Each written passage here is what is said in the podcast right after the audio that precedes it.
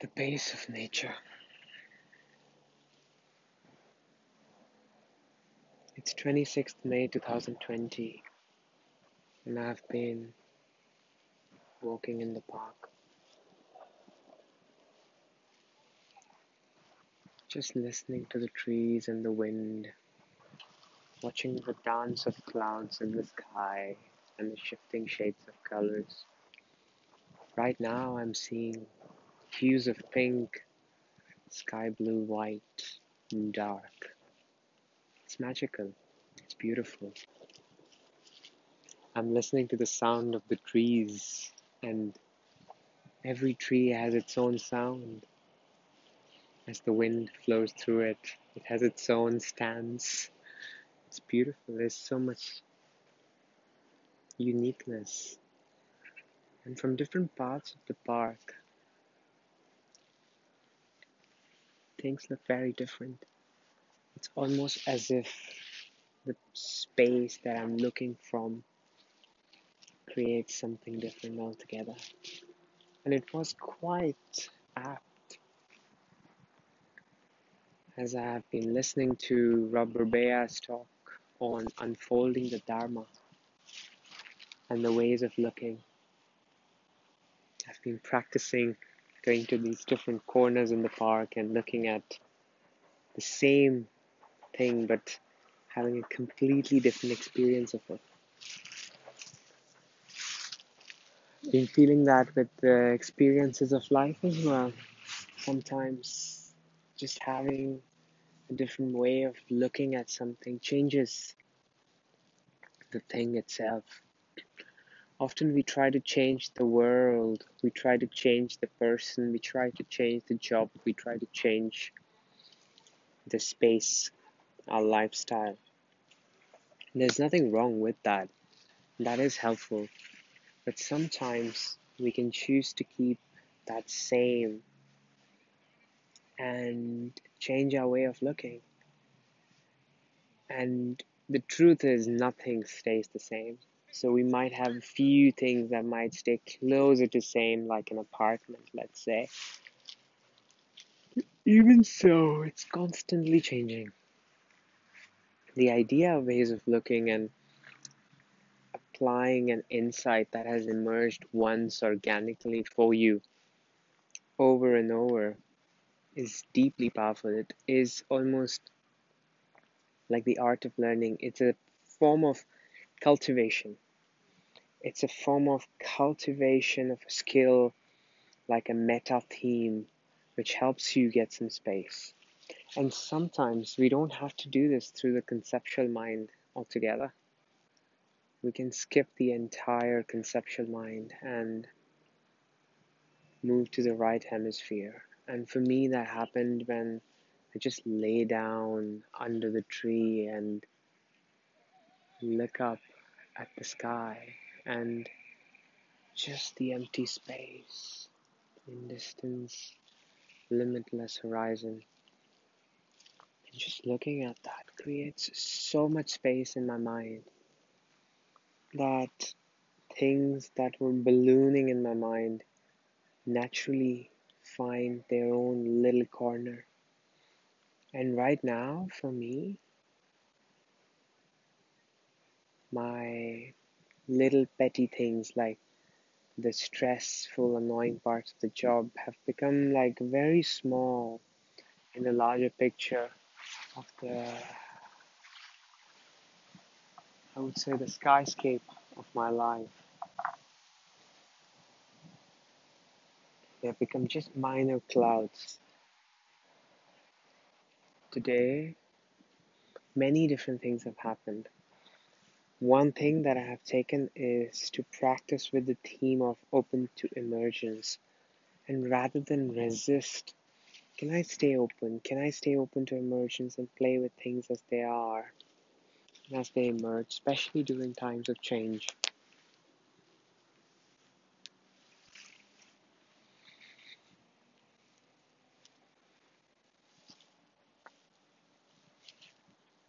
That can be profound profoundly powerful.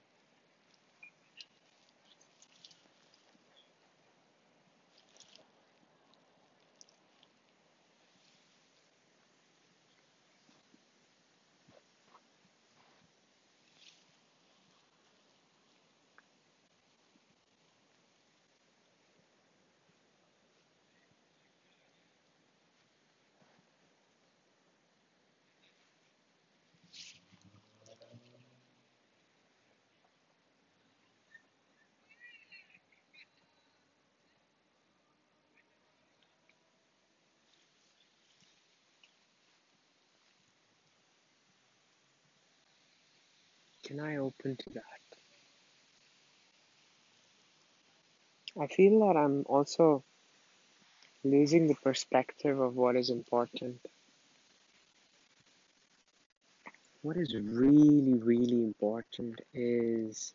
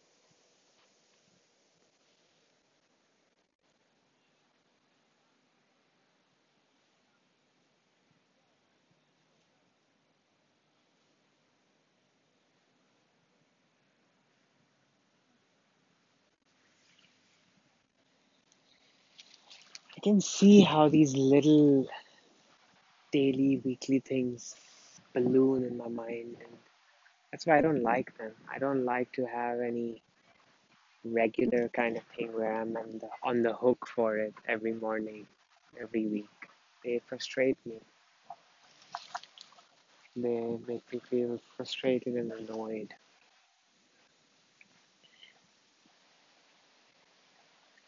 On the other hand, I like things which I can do when I feel like. So they're asynchronous. They're beyond the time constraint. That allows me to have my freedom. Yeah. And more and more I will move towards roles that allow me to have that as opposed to roles that take away my freedom, like the management type role with WBRs and weekly check ins and commentary and, and so on. A long term horizon is a much better role for me.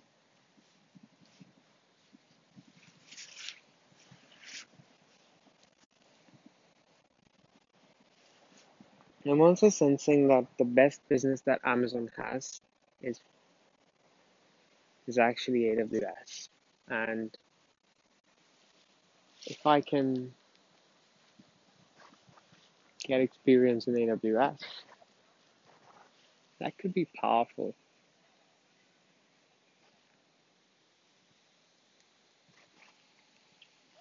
Has an element of technicality. See again how quickly your mind just goes from one thought to another, and the stream of consciousness keeps flowing away. There's a fear inside of me related to my manager and the job. This fear is causing a lot of problems. That's fine. I don't need to carry this much fear inside me. I have enough proof at this point from different stakeholders across the org for the value that I have delivered. So I'm gonna be okay, but I will also make sure that I can create enough narratives and keep myself safe. Very close to getting my ILR, which once I get, I would really, really be free to do anything. Once I have my ILR,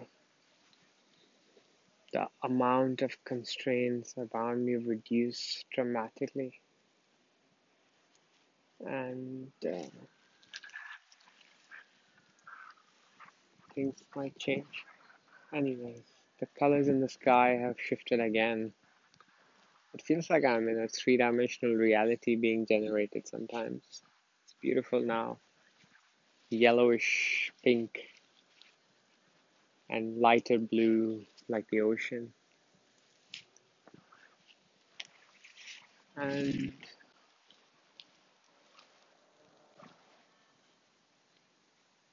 I'm here,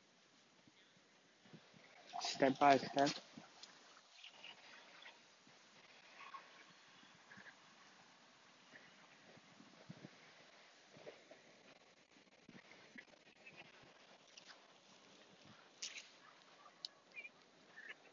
Step by step, walking through the periods of life. Next year is going to be very interesting. Things are always changing. We are constantly steering. Anyways, what has happened is I started this process at 25, perhaps. The process of multiple ways of looking, multiple mental models with Charlie Munger's ideas, and they have all now directly all the practice in that has been carried over into Dharma as well. And then I did a lot of work with physics on deep diving into getting to the first principles as I was growing up, and that has come very handy now. And then the ideas from Art of Learning have come in very handy in terms of applying the Dharma. And then now the ideas of ways of looking blend in seamlessly with them. Some of the ideas of computer programming in terms of how world is constructed and generative functions, right, and input and output have been very, very helpful as well. So it's fascinating how the journey has helped me tremendously. Tremendously and I'm very grateful for it. I feel that there were years of my life that I feel that I have wasted, but I don't know if I did waste them because even those were explorations into the edges of something, be that hedonism, escapism, nihilism, materialism, and gave me a sense, lust perhaps as well, it gave me a sense of the feeling of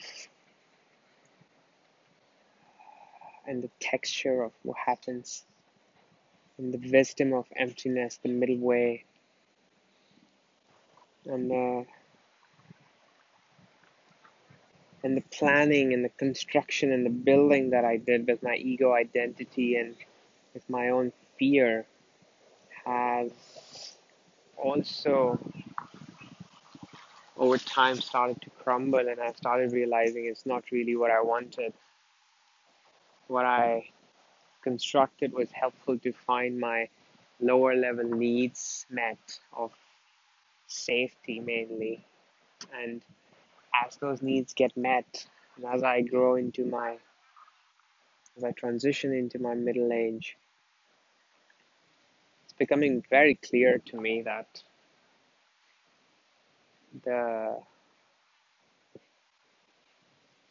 the life within that ego structure was quite limiting. It was very juiceless, right? It did not have any juice, and the life force is flowing naturally through that unfolding. And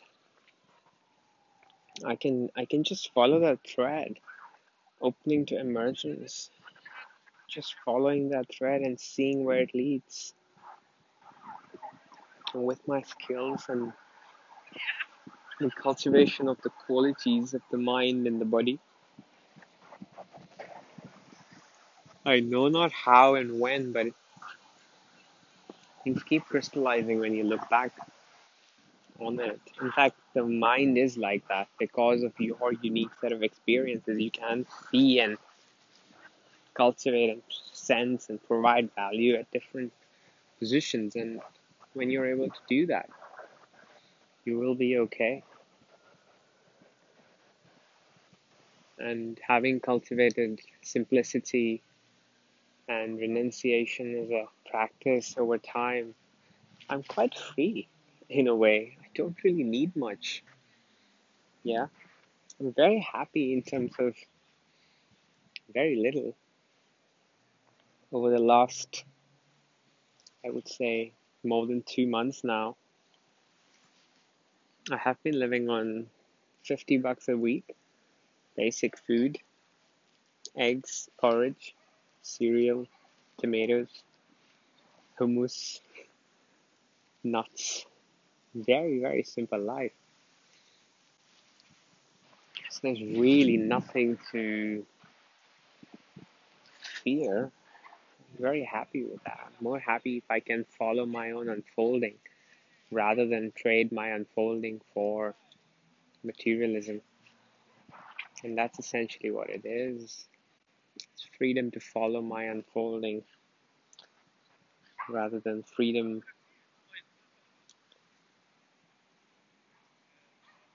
to consume.